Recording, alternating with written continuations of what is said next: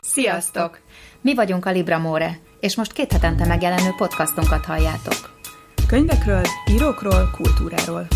Ninával és Mónival. Libramore. Hallgasd, olvasd. Sziasztok! Sziasztok!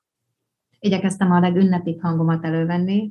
99. adás, de én ilyenkor már pesgőt bontok, tehát szerintem most már folyjon, folyjon a pesgő.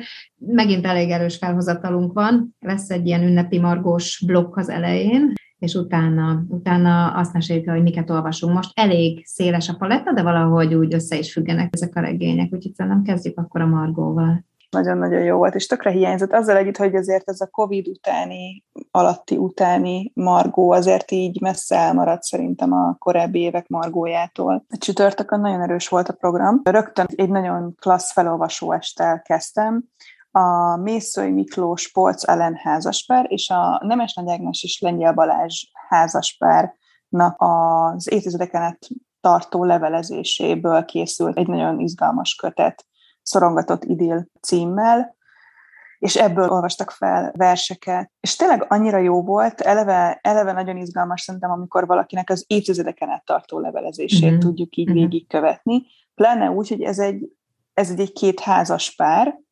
és a, a házas párnak a tagjai, a férfi tagjai, azok nem is voltak, tehát a Mésza és a Lengyel Balázs között voltak komoly konfliktusok és Nemes Nagy és Lengyel Balázs is egyébként elváltak, tehát nagyon érdekes ezt így még ezzel a dinamikával együtt is vizsgálni, úgyhogy nagyon kíváncsi vagyok erre a kötetre. Mindenképpen meghozta a kedvemet hozzá ez a felolvasó est. Utána Sigridur Hagelin Björnsdottirral, aki Jon Kálmán Stefánzonnak a felesége, vele volt beszélgetés az új könyve, a Szent Szó megjelenése apropóján, nagyon izgalmasan hangzik ez a könyv is. Nagyon fontos szerepe van az olvasásnak, és a, szövegértésnek, meg szövegértelmezésnek, és ennek a, az ilyen identitás formáló szerepének, meg egyébként a, gyakorlatilag az egész életünket meghatározó szerepének, illetve a családnak és a családtagok kutatásának és a rég elveszett családtagokkal a, a kapcsolat felvételének. Egyébként ez a családvonal, ez a szombati beszélgetésen, amit hallottam Alex Schulman Túlélék című könyve kapcsán, ott is nagyon erős motívum volt, ott is egy három testvér tér vissza így a gyerekkoruknak a helyszínére az anyjuk halála után, nagyon sok trauma jön felszínre így, hogy visszalátogatnak. Ez is egy nagyon izgalmasan hangzó regény, és a csütörtöki utolsó beszélgetés, amit hallottam, az pedig Jennifer Tégével folyt, Tompa Andrá beszélgetett vele. Jennifer Tége egy német származású félvér, tehát félig fekete, de abszolút német nő, aki 38 éves korában tudta meg, hogy a, a biológiai nagyapja, mert gyerekkorában örökbe adták, a biológiai nagyapja az, az egy náci volt, Ámon Göt, aki a Schindler listájában a, a tábornak a, a vezetője, és ezért is adta azt annak a kötetének a címet, hogy a nagyapám engem agyon lőtt volna, hogyan dolgozta ezt fel, hogyan szembesült vele, hogyan dolgozta fel, illetve az egész második világháborús múlt, meg, meg fel, ennek a feldolgozásáról, hogy ez a különböző generációknál hogyan csapódott le különböző évtizedekben Németországban, arról is elég sokat beszél Jennifer Tége. Ez is egy abszolút jó, jó beszélgetés volt. Ez volt nekünk most így idén a Margó, de akkor csapjunk is bele a könyvekbe, amiket olvastunk mostanában. Az egyik nagyon érdekes könyv, amit, amit mostanában olvastam, Tant van Eng Esti ködök kertje, és ezt már több olvasónk is ajánlotta nekünk, és ugye te is olvastad már az első könyvét Tant van Engnek, az Eső csináló, ugye az volt a címe kicsit talán dagályos volt, de összességében... És egyébként tökre dagályos, ami nagyon érdekes, hogy viszont, viszont nem zavaróan szerintem. Az Esti Ködök kertje a második világháború után játszódik Malajziában, és egy kínai származású nő Yunling a, a főszereplője, akit a második világháború alatt a japánok egy egy ilyen munkatáborba, egy egészen kegyetlen munkatáborba hurcoltak el a nővérével együtt, aki meg is haltott, és mivel a nővére mindig is rajongott a japán kertekért, ezért Jünling megfogadta, hogy mindenképpen csináltat, vagy terveztetnek egy ilyen japán kertet, a császár, a japán császár kertészével, Aritomóval, aki Malajziában él a Cameron felföldön. És meg akarja bízni Aritomót ennek a kertnek a megtervezésével, aki nem vállalja el, azzal, hogy ő már nem dolgozik megrendelésre, de megtanítja Jünlinget a kerttervezésre, hogy ő elkészíthesse a nővérének ezt a kertet. És ez egy ilyen nagyon különleges mester-tanítvány viszonyról is szól, abszolút a, a háborús traumáknak, a felelősségnek a feldolgozásáról. Ugye többféle nemzetség, meg nép is szerepel a, a kötetben, ugye az Aritomo japán, kínai a, a Nyunling, van egy, egy dél-afrikai férfi, Magnus, akinek teaültetvénye van Malajziába, és a Yunling apjának a pontosabban inkább az anyjának volt a fiatalkori családi barátja gyakorlatilag, két idősíkon játszódik egyébként a történet, tehát közvetlenül a háború, vagy hát néhány évvel háború után, ugye az 51-ben azt hiszem, és egy olyan 25-30 évvel később, amikor már Jönling idős nőként tér vissza ugyanebbe a nagyon különleges japán kertbe, amit ráhagyott végül Aritomo a halálát követően. És amit mondtál az előbb, hogy dagályos volt az esőcsináló, én ezt nem olvastam, csak az esti ködök kertjét, nem biztos, hogy a dagályos szót használnám. Nekem stilisztikailag szokatlan volt az, hogy ennyire túldíszített a szöveg, viszont valóban annyira gyönyörű volt a látvány, amit leírt Tantvaneng a, a regényben, hogy valahogy nem éreztem azt, hogy mondjuk onnan idegen lenne, hogy ebből a szövegből, ebből a, ebből a történeti és képi világból idegen lenne. Úgyhogy nekem ez volt az egyik ilyen nagyon különleges könyvélmény a, a közelmúltból. A másik pedig, hogyha már ugye második világháborúnál tartottunk, és a, igen, ezek, ennek a feldolgozásánál, az egy teljesen más hangulatú és témájú könyv, ez a Jóra való gyilkosok, Ingo Schulze regénye, amit Nádori Lídia fordított, ez nem jelent meg a prekiadónál. Egészen különleges szerkezete, meg hangulata van ennek a könyvnek alapvetően NDK-ban játszódik, és az is a fő témája, hogy a 89 után hogyan húzza ki gyakorlatilag a történelem a talajt az NDK-ban felnőtt, felnőttek alól az egyesítés, illetve nem is az egyesítés, hanem ahogy NDK csatlakozik, vagy megpróbál felzárkozni NSK-hoz. Egy antikvárius a regény főszereplője. Hát egy kicsit ilyen, ilyen mesebeli nyelven, meg hangulatban kezdődik a könyv.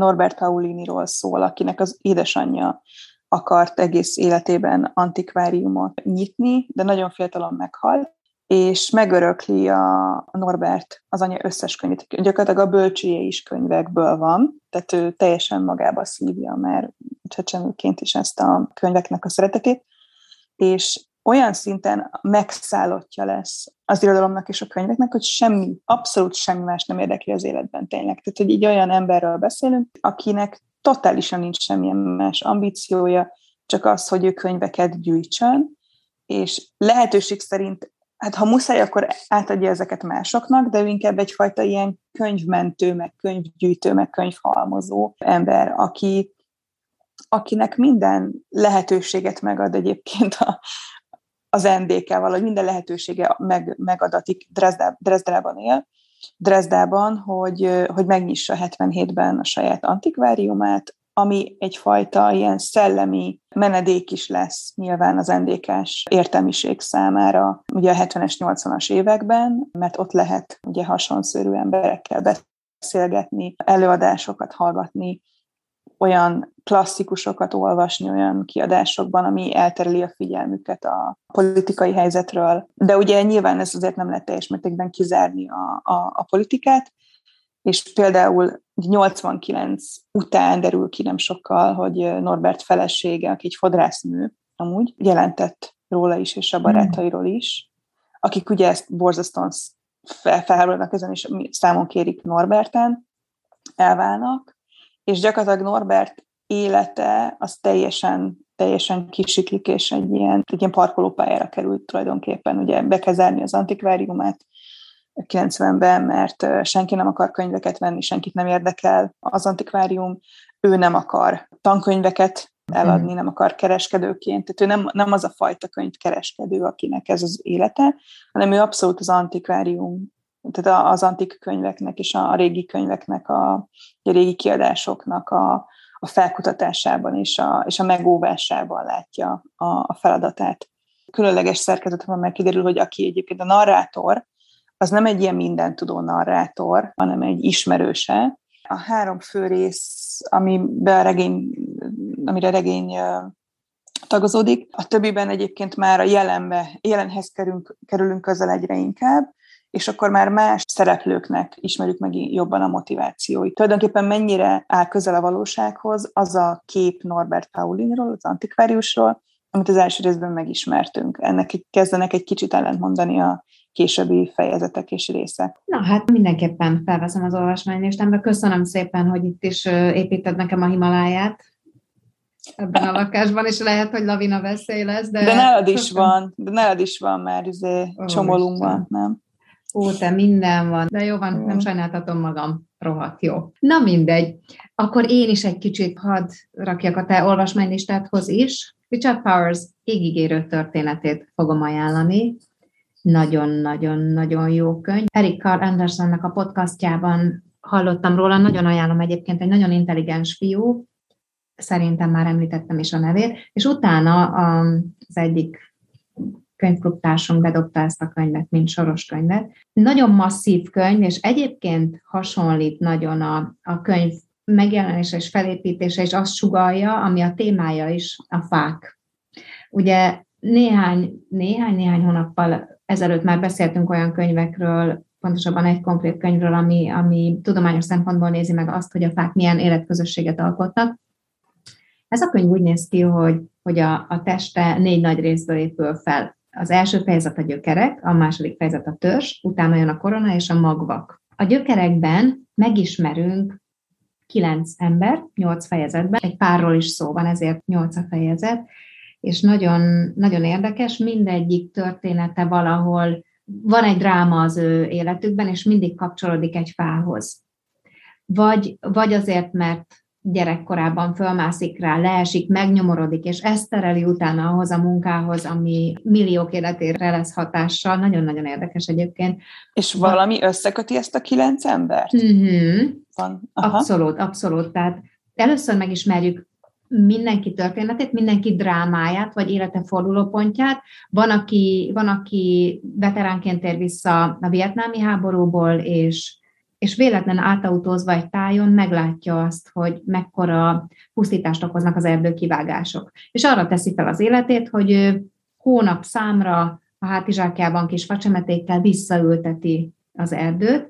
Van, akinek az édesapja, sőt, az ő kapja kezd el fotózni egy fát, és tíz éven át utána annak a gyereke és annak a gyereke is lefotózza minden hónapban ugyanabból a szögből ugyanazt a fát. Tehát és megismerünk családtörténeteket és egyéni sorsokat is, és ezután az történik, hogy véget ér ez a, az első nagy fejezet, és a törzsnél egy közös ügyben találkoznak. Ezt igazából már nem mondom, mert természetesen a, a fákhoz kapcsolódik ez a közös ügy, de ennek tartok a közepén, vagy inkább már a, a vége felé, és eddig azt hiszem, hogy hat szereplő is beszállt ebbe a harcba, ebbe a nagy ügybe, amiért harcolnak. Egy baros szereplő ihlette karakter is van. Van egy Patricia Westerford nevű kutató a regényben, és neki van egy életbeli megfelelője, és ő, ő a fák életközösségét vizsgálja, és nagyon nagy szerepe van a regényben, hosszú-hosszú oldalak, tíz oldalak szólnak arról, hogy a fák társas lények, és csak egymással összefüggésben beszélhetünk róluk. Tehát egy fát kivágsz, egy fát megsebzel, akkor az egész közösség megsebződik. Egy fa bajba kerül, az összes többi fa segít neki. A halott fáknak is nagyon fontos szerepe van abban, hogy ott rohadjanak el, és ott adjanak táptalajt elképzelhetetlen mennyiségű gombának, rovarnak, madárnak, tehát ugye ott Amerikában akkor óriási fák vannak, vörös fenyők, meg mindenféle más fenyők, hogy, a... igen, hogy ahogy leírják, ugye mindenféle mentőakciókban fogunk részt venni a karakterek segítségével, hogy több tíz méter magasan külön tó van, olyan sűrű a lombozat, hogy tó alakul ki a fákon, áfonyabokrok nyílnak fönn, tehát hogy valami brutális, hogy mi megy, amiről semmit nem tudtam eddig, és ez biztos, hogy, biztos, hogy így is van. És az egésznek van egy olyan mitológikus hangulata, hogy olyan erő és intelligencia sugárzik ebből a regényből, hogy ez egy igazi nagy regény. Én nagyon régen nem olvastam egy ilyen jó regényt. Fantasztikus a könyv. Biztos, hogy hónapokig emlékezni fogok rá, hanem évekig, és mindenképpen el szeretném olvasni a, a többi könyvét is. A másik, sajnos picit talán tovább húzva ezt a vonalat a, a jövőbe, Octavia Butlernek a Magvető példázata című regénye, 93-as a regény, de csak tavaly lett a New York Times bestseller listájának a vezetője, méghozzá azért, mert ugye akkor, amikor megírtam, még nem volt ennyire nyilvánvaló, hogy, hogy ökológiai és, és mindenféle klímakatasztrófa felé haladunk, de most már, most már ez teljesen nyilvánvaló, és 2024-ben játszódik a regénye, és azt mondom, hogy most a legjobb... már, Most már dokumentori, Igen, dok, tehát, dokumentarista hogy... tényregény. Nagyon durva egyébként. Hát ugye itt már, itt már megtörtént az a klímakatasztrófa, hogy, hogy a tengerszint nagyon megemelkedett, az emberek falal körülvett, falakkal körülvett városokban élnek. Melyik város milyen túlélési stratégiát választ, de az biztos, hogy, hogy ugye a vízhiány miatt, meg, a, meg az óriási szelek, meg tornádok miatt Amerikában játszódik a, a történet, de valószínűleg a világra ez jellemző mindenütt. Nagyon nagy a szegénység, a városok valamennyire meg tudják magukat védeni, de zárt közösségek kialakultak, és két város között lényegében lehetetlen közlekedni, kivéve ha katonaság kísér, mert a, a nincs telen, kiszorult emberek, gyilkolnak, a legbrutálisabb gyilkolási módokkal próbálnak maguknak élelmet, fegyvert, ruhát szerezni. Már ahol most tartok, a felénél tartok a regénynek, bebetörnek a városokba, őrjáratokat kell szervezni. Tehát egy borzasztó jövő, ami, ami azért sajnos benne van, én nem gondolom, hogy három év múlva, de, de ha ez így megy tovább, akkor, akkor akár úgy, hogy aki érzékenyebb, vagy aki rosszul viseli azt, hogy a realitás már belenyal a 2021-es évünkbe, az ne olvassa el. De egyébként zseniálisan van megírva. A főszereplő egy kislány, kislány, hát amikor kezdünk a történettel, azt hiszem 13 éves, most már, most már 18 lesz, Loren, édesapja lelkész, és ő a közösségnek a lelki összefogója. És Loren látja, hogy a felnőttek nem igazán készülnek föl tudatosan arra, hogy milyen lesz, amikor tarthatatlan lesz ez a közösség is. Mert ugye ez el fog következni. A hordák, a, a, tényleg a, a káosz be fog törni ide is, el fogják venni a, ami az övék, és, és arra fognak kényszerülni, hogy meneküljenek. És már ő elkezd gyűjteni olyan könyveket, amik majd hozzásegítik ahhoz, hogy amikor megalapít egy új települést, vagy hogy megveti az új élet alapjait, társaival, reménykedik benne, még nem tudja, akkor ezt szakértő módon tudja megcsinálni. Tehát elkezd kertészetről, házépítésről, famunkákról, ilyesmiről szóló könyveket gyűjteni, hogy majd ezekkel együtt tudjon elmenekülni, és a tudást legalább magával tudja vinni. És azok, akiknek beszél erről, édesapja és a legjobb barátnője, hát édesapja ugye tudja, hogy hogy ez a valóság, és hogy, és hogy nagyon jól teszi, hogy készül, de még neki is fáj beismerni. Ő még az előző generáció tagja, aki nem, nem tud elszakadni ettől, ő még egy biztonságos világban nőtt fel. A barátnője pedig annyira megijed attól, amit, amit Loren mond, hogy nem hajlandó uh-huh. részt venni ebben a, ezekben az előkészületekben. Egy a tagadással próbálja. Igen, kezelni. igen, pontosan. Uh-huh. Tehát, hogy, hogy amikor inkább lekiabálja a környezete, és inkább, inkább különsznek kiáltja ki,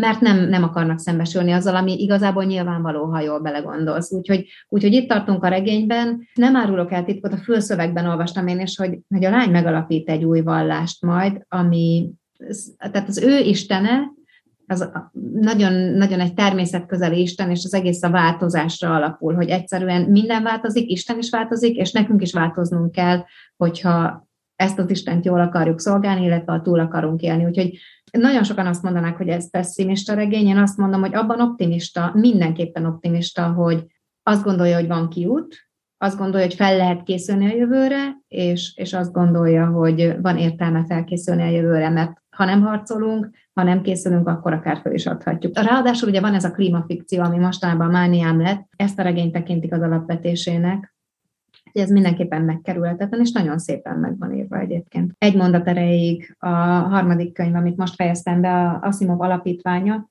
harmadszor olvastam, és éppen azt mondtam neked a felvétel előtt, hogy először 16 évesen olvastam, de elolvastam egyetemen, és elolvastam most. A részben azért, de csak részben azért, mert az Apple TV-n megnézhetjük az ebből készült sorozatot. Én azt mondanám egyébként, hogy a neveken kívül nem sok köze van a sorozatnak a könyvhöz, oké, okay, kicsit túlzással, de baromi jó mind a kettő. Tehát a könyv egyszerűen ugyanolyan, lehet, ugyanolyan harmatos friss, mint amilyen akkor volt. Tehát egyszerűen zseniális a könyv. A, a, film, a filmnek is tök erős a mondani valója, remek a képi világa, nagyon jók a karakterek, csak nem az történik benne, mint a regényben. Úgyhogy én inkább a regényre szorítkozom, mindenkinek nagyon ajánlom a filmet is, mert tényleg nagyon jó. De egyébként engem az érdekel, hogy Na. én szerintem semmit nem olvastam, még egy-két könyv kivételével újra, mert hogy annyi jó új könyv van, hogy sajnálom az időt újraolvasással tölteni, és elvenni azt az időt új történetektől. Te miért, tehát mi, a, mi van az alapítványban, amiért ezt, ezt harmadszorra is ilyen boldogan olvasod. Úgyhogy tényleg ott állnak sorban a, az ismeretlen történetek. Egyrészt egy olyan nagyon érdekes, nagyon, nagyon okos könyv, tehát óriási, óriási stratégiai hadműveletet vázol föl. Ugye arról szól a kiinduló pont ugyanaz, mint a filmben, hogy van egy birodalom, ami lényegében az egész univerzumot uralja, van egy központi bolygó, ahonnan irányítják az egészet. Nagyon sokan hasonlítják egyébként a, a római birodalomhoz és annak felbomlásához ezt az egészet. Elkezdenek már a, a bomlás jelei látszani a, a birodalmon, de ezt még csak egy ember látja, Harry Seldon. Harry Seldon egy matematikus eredetileg, de kidolgozza a pszichohistória tudományát, és azt mondja, hogy teljesen matematikai módszerekkel és a történelem eszközeinek bevonásával meg lehet jósolni azt, hogy felbomlik ennyi és ennyi időn belül a birodalom, és 30 ezer év káosz következik, kivéve, ha az ő javaslatára egy alapítvány kezébe adják azt, hogy gyűjtse össze az összes tudást, ami most létezik bárhol, és akkor ezer évre rövidíthető ez a káosz, ami egy, ami egy elég szép nyereség a káosz mindenképpen el fog következni. Na most ez ugye az uralkodónak nem tetszik, a császárnak, úgyhogy egy távoli bolygóra száműzi, ugye Harisádon nagyon-nagyon okosan eléri azt, hogy megkapja ezt a lehetőséget. Nem mondom el, hogy zseniális a könyv egyébként, hogy megkapja a lehetőséget, hogy megalapítsa ezt a, a bolygón, ezt a tudós kolóniát, de utána kiderül, hogy ezer más célja is volt, és ezer más terve is Harry Sardonnak, amit még a tudósok orrára sem kötött. Hát most is nagyon jó könyveket ajánlottunk. Ezt nagyon. Hiszem csak győzzék a hallgatóink így. A, az olvasásukat, meg a beszerzésüket, mert tényleg az, csak az elmúlt napokban, majd tényleg ki fogom tenni, szerintem az Instagram, vagy mások is így irigykedjenek. Megkaptam az új Frenzent, amit már alig várok, hogy olvashassam, de közben olvasom a Gerlócinak az új könyvét, ami zseniális, igen. és, és nem, nem tudom abba hagyni, és nem, tehát még így a nagyon jó a katlan, igen. Úgyhogy, úgyhogy tényleg érthető, hogy ez is egy egészen hihetetlen sztori. Um, ugye a, majd ugyanígy a szülők és testvérek adásokban fogunk erről beszélni, mert ez ez egy olyan annyira extrém család történet, ami, amivel a Gerlóci rendelkezik, és amiről egyébként a Katlan is szól, ugye a fikció, az a, az alcíme a könyvének, és egyébként egy, azt hiszem, trilógiának a nyitó kötete. Úgyhogy tényleg tök jó lenne, tök jó lenne máshogy csinálni most már így egészen januárig csak olvasni, és ezekről a szuper könyvekről beszélgetni. Ezeket a könyveket ajánlottuk, viszont legközelebbi adásunk századik adás. Erre hogy készüljünk? Így van, és azon gondolkodtam, igazság szerint a popkulcsajok stb. századik, pontosabban kétszer, bocs, századik, kétszázadik adása, mert ők már a kétszázadik adásnál tartanak, hol vagyunk mi még attól, az adta az inspirációt, hogy talán mi is kérdezhetnénk egymástól kérdéseket, de arra gondoltam, hogy talán ti is kérdezhetnétek tőlünk, olyan dolgokat, amiket, amikről még esetleg nem beszéltünk eddig, vagy ami nagyon érdekel titeket. Úgyhogy majd az Instagramon fogok feltenni nektek ilyen kérdezési, vagy hát lesz ilyen kérdezési lehetőség, meg szerintem Facebookon is. Várjuk, hogyha van esetleg olyan dolog, amire kíváncsiak vagytok, és szeretnétek, hogy mi, mi ebben az adásban választ adjunk rá, akkor írjátok meg. Így, így, inkább, mint hogy mi kérdezzünk egymástól. Igen, a Móniától nagyon-nagyon elzárkózott, pedig nekem remek kérdéseim lettek volna, csak azt mondta, hogy ez nem biztos, hogy annyira érdekes lehet a hallgatóknak, pedig szerintem az mindenkinek érdekes, de de még győzködöm, úgyhogy, úgyhogy még, még hát, ha sikerül, hát, ha sikerül. Egy esetben tudom elképzelni, elmegyünk egy kocsmába, nem mondod meg, hogy bekapcsoltad a felvevőt, és mint egy by the by a negyedik feles után kérdezel. Végül is a diktafonnal. Ennyi. Tehát, csak de. benyomom a telefonon a felvevőt, és akkor meg is van az adásunk. Így, így. Na, úgyhogy akkor, lenne. ha ebből adás lesz, akkor egy, ez így zajlott, Nina kihasználta az illuminált állapotomat. De egyelőre köszönjük, hogy ezt az adást meghallgattátok, és akkor találkozunk hamarosan, és várjuk majd a ti kérdéseiteket is. Sziasztok! Sziasztok!